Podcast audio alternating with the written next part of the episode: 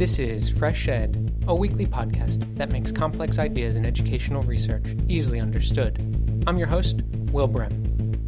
What's the connection between education and development? My guest today, Dan Wagner, argues that it's past time to move beyond conceptualizing development as simply economic growth.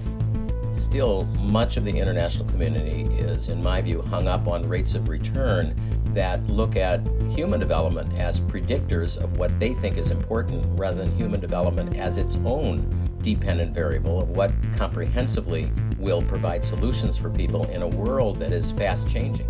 For Dan, the framework we should be using is learning as development.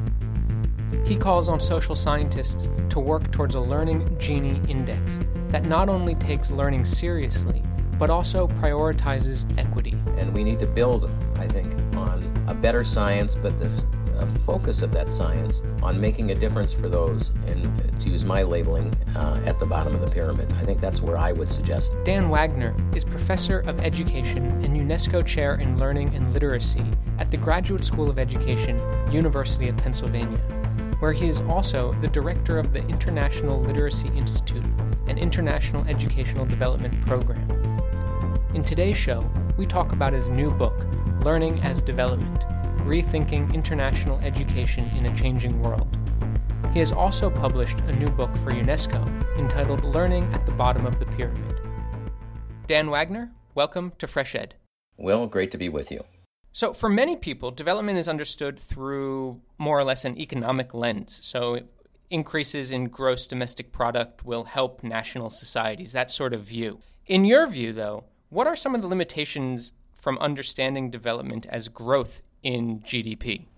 Right. So I think that's a fundamental question, and that was one of the motivating um, forces for writing this book. It has seemed to me, as well as I think many people, that um, a unique or predominant economic focus on development um, not only was incomplete, but also led unfortunately, to some very poor choices uh, by the development community and by national governments.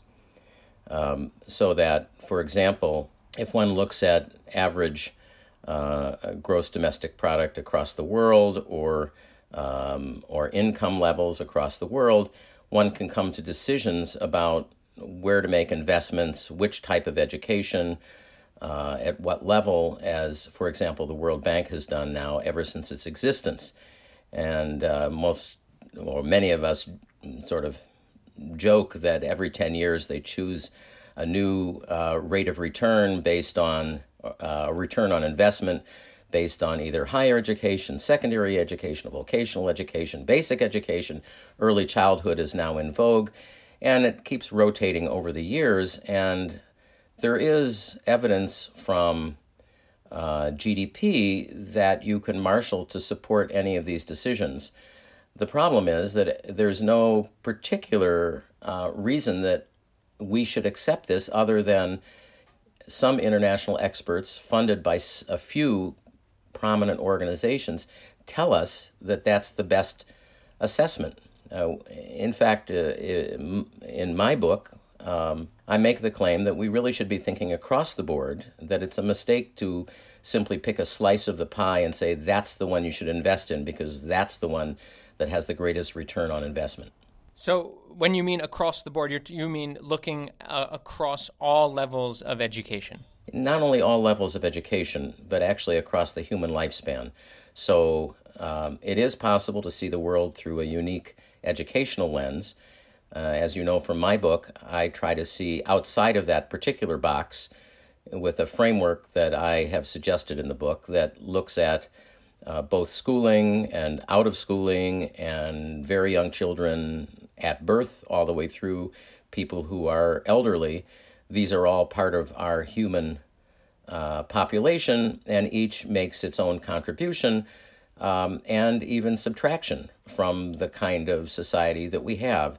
And unless we look at the broad range of humans, I don't only mean here by age, but I also mean, as you know, by context and by culture, uh, we will be um, not only missing the scientific boat, we'll be missing our ability to help different people in different ways rather than what I view as a fairly simplistic analysis that admittedly you can find statistics to support, but doesn't really support our understanding of human well being. Is this what you mean by human development, the framework of human development?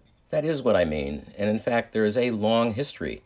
Uh, if uh, you understand uh, the primary uh, disciplinary focus comes out of what people call um, human development or developmental psychology, which starts at birth, some say before birth, but uh, continuing on into the lifespan, you have very well known um, academics uh, and researchers, famously people like Jean Piaget, Jerome Bruner, Ben Bloom, John Dewey, others, Montessori, all of whom uh, had lifespan perspectives on human development. Um, it isn't, by the way, um, that human development has been ignored by the UN agencies. Certainly, the United Nations Development Program has for almost 20 years had a Human Development Index, which was designed to measure roughly what I'm talking about. But the problem is that that was informed, again, more by indicators that could predict economic development rather than by uh, aspects of human development that are valid on their own. And that is what I'm trying to suggest uh, in this book that it's not economics as the dependent variable where the independent variable is how much schooling does a person have? Do they read in the mother tongue or in a second language? Um, do they get a particular kind of nutritional supplement? Still, much of the international community is, in my view, hung up on rates of return that look at human development as predictors of what they think is important rather than human development as its own dependent variable of what comprehensively will provide solutions for people in a world that is fast changing. Um, so we could talk about that as well. Yeah, I mean, it seems like the, the, recently the World Bank has put out their Human Capital Index, which in a sense furthers that same idea of seeing economic growth and rates of return as the, the primary function of what education is supposed to do. Right. I mean, I think that um, I have to uh, Uh, give a bit of a wry smile because there is completely nothing new in the Human Capital Index. The bank invented it 50 years ago, along with some economists. I mean, I do think that there's value in thinking about humans. I appreciate the word human in Human Capital Index. The problem is the word capital and index. but I, I do think that there are people, uh, and I don't mean to say that, again, I don't think this is something, I'm not suggesting something that's completely new.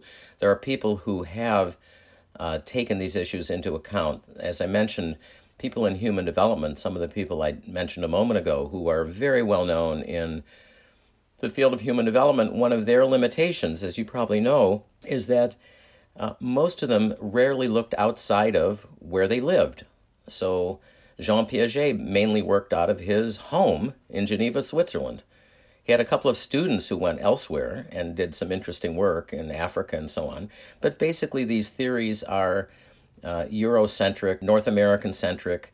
Uh, they have a different purpose. Their purpose was to describe how Euro American children grow up. Um, that's interesting. And of course, there are people who've looked cross culturally uh, at these theories, but um, there is hardly anybody who made the step to say, well, how do these theories of human development actually play out in low income countries?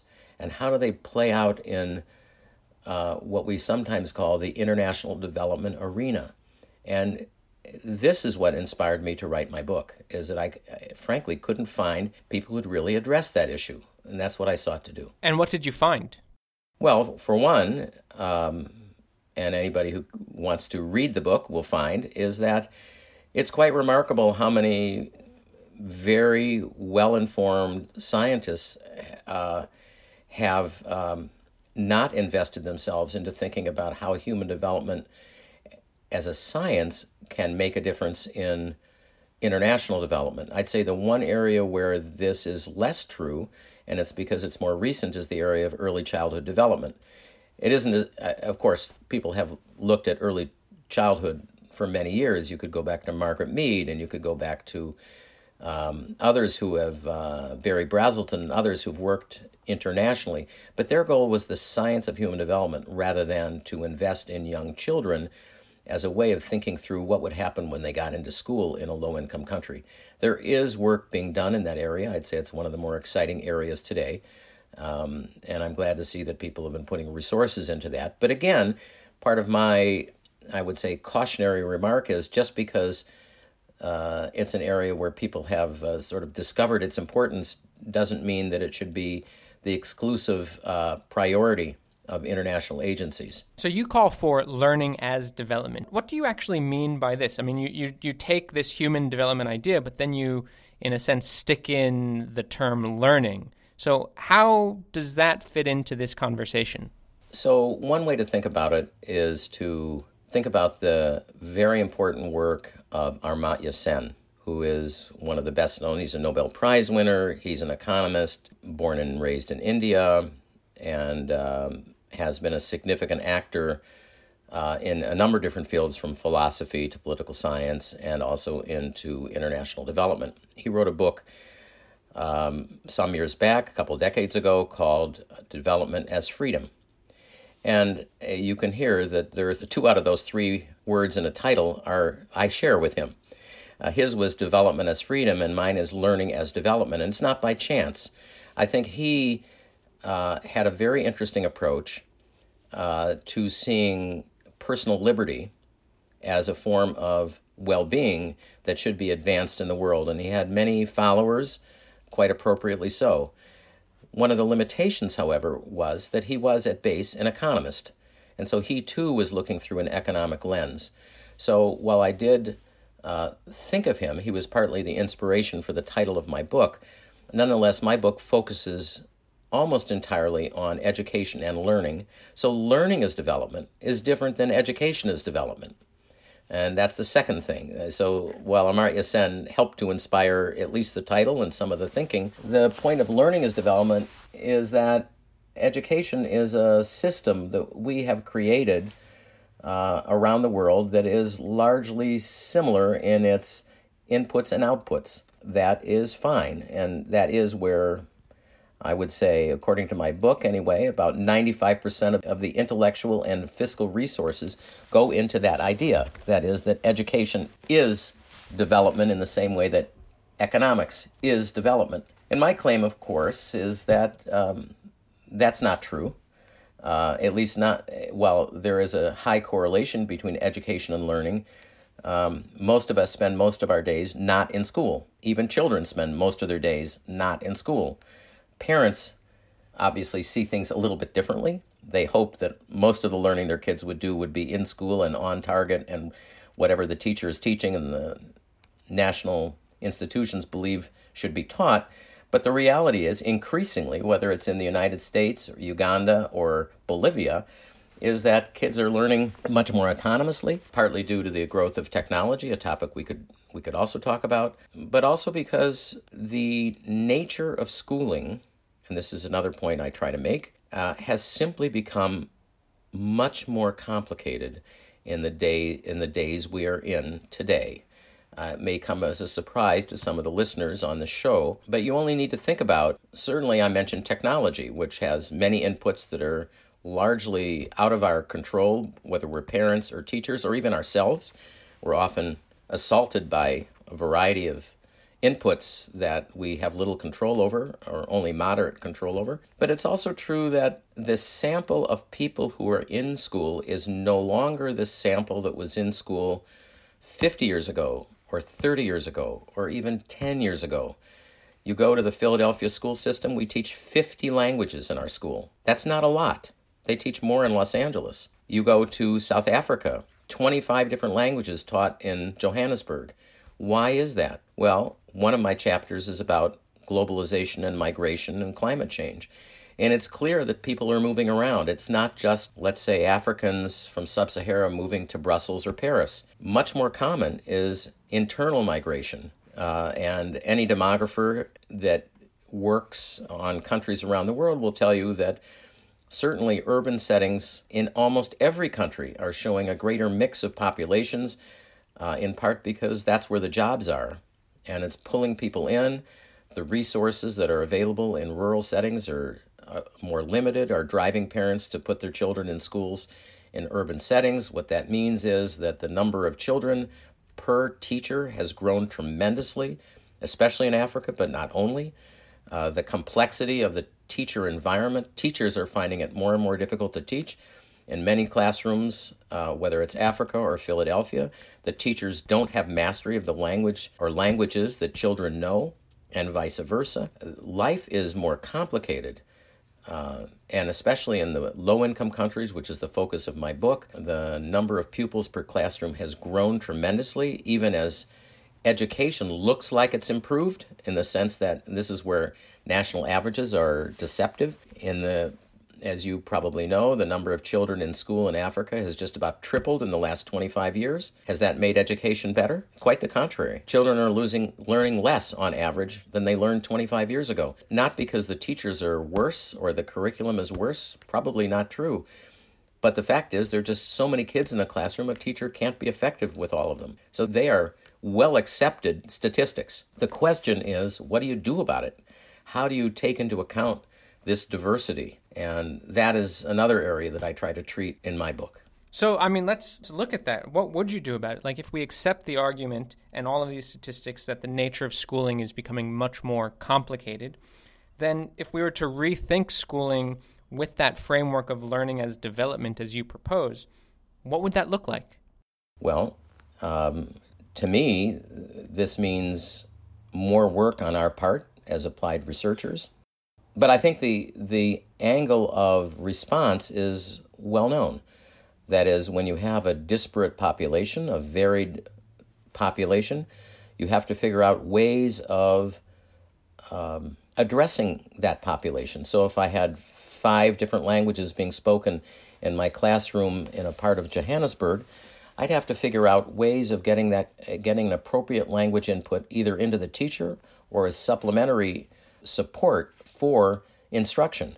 And in fact, you know, some of us, uh, in fact, one of my projects out of the University of Pennsylvania in partnership in South Africa, we have done just that by uh, deploying mother tongue language support in classes where the teacher only knows one of the three languages being taught in the classroom.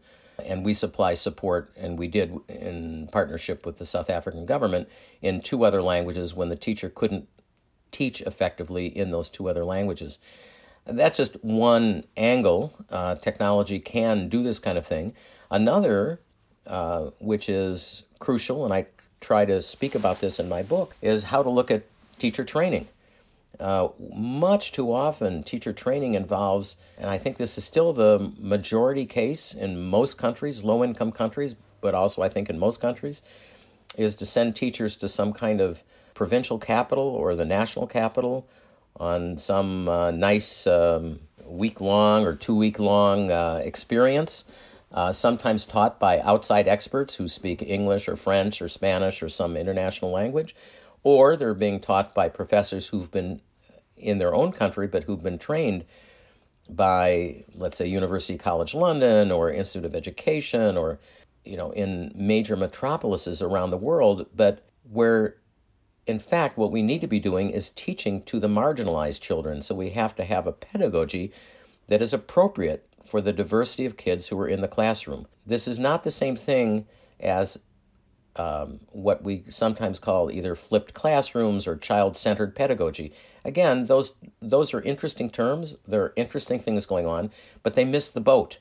And I find um, somewhat frustrating to me is that some of my my favorite colleagues uh, nonetheless are focused on what we think here in America or sometimes in Europe are magic bullets for improving pedagogy when the real issue in pedagogy is addressing the diversity of children and the skills that they bring to classrooms or even the skills that are needed outside of classrooms that we are not taught in typical teacher training programs.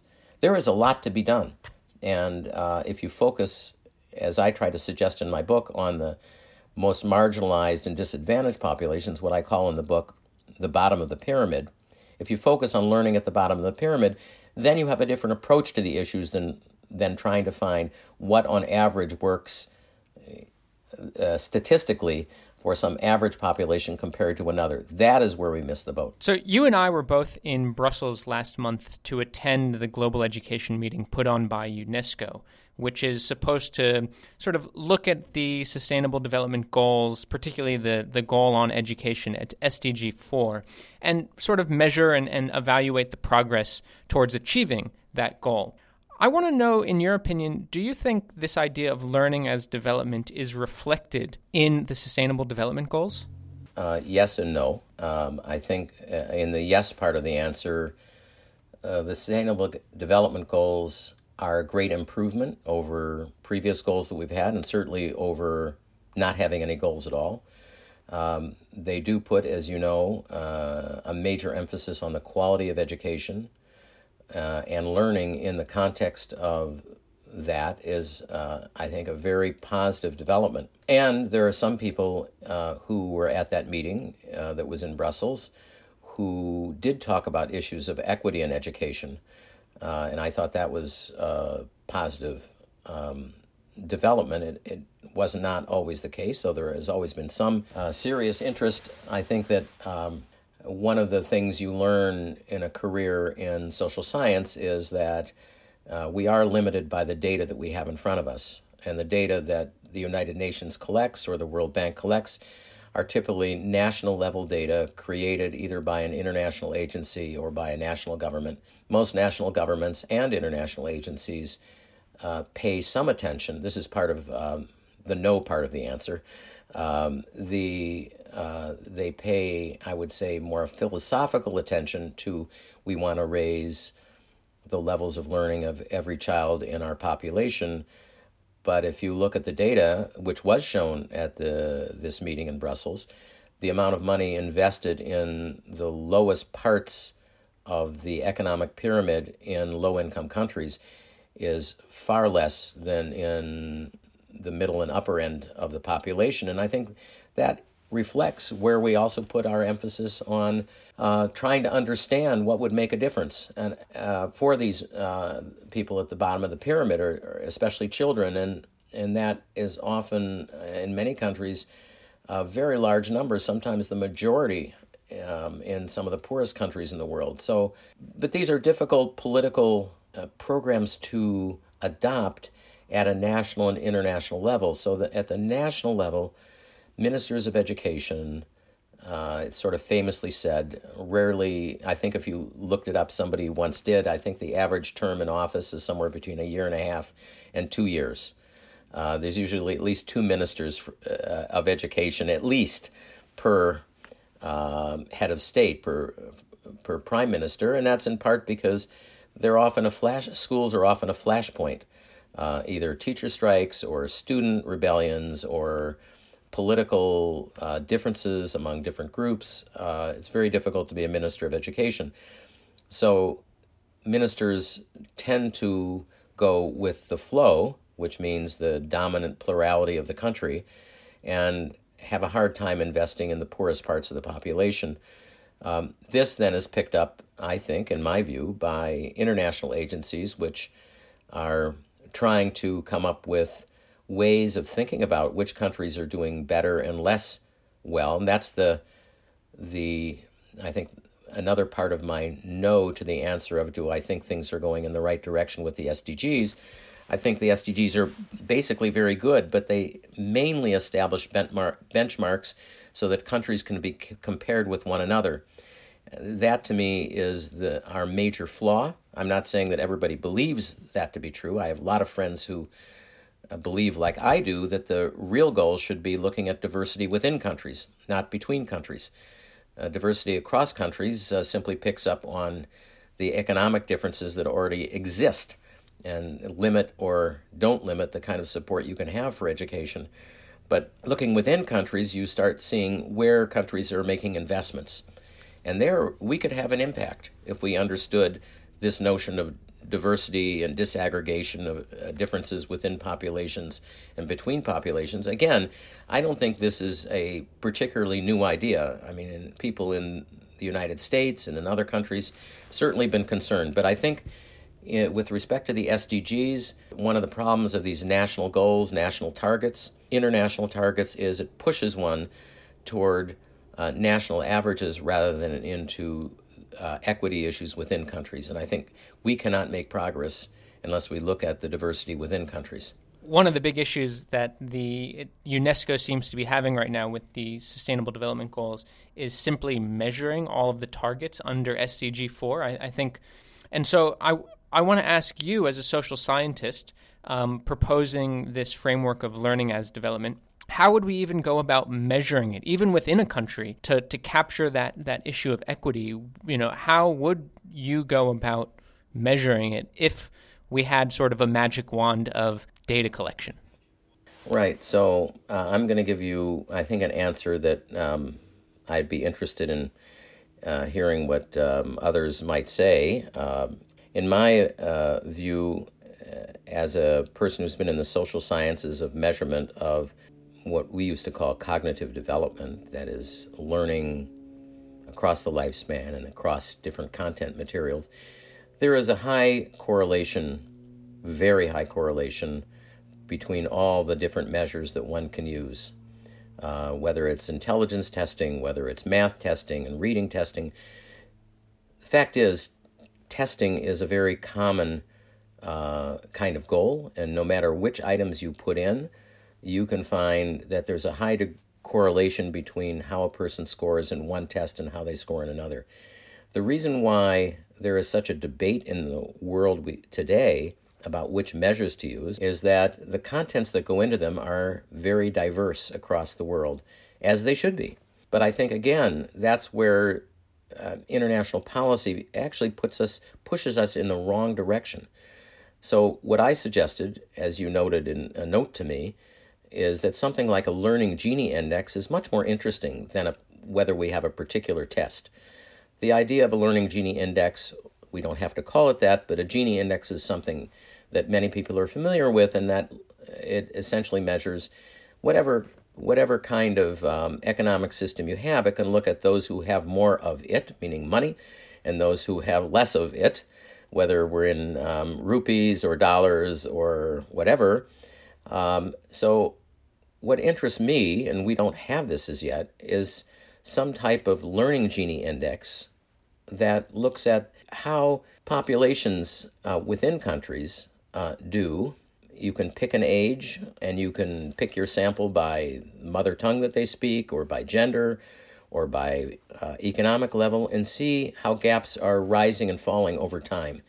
To me, this would be more indicative of whether we're making progress than um, measure that was first developed in Princeton, New Jersey, then translated into other languages, and then translated into mother tongues by people whose second or third language were those mother tongues.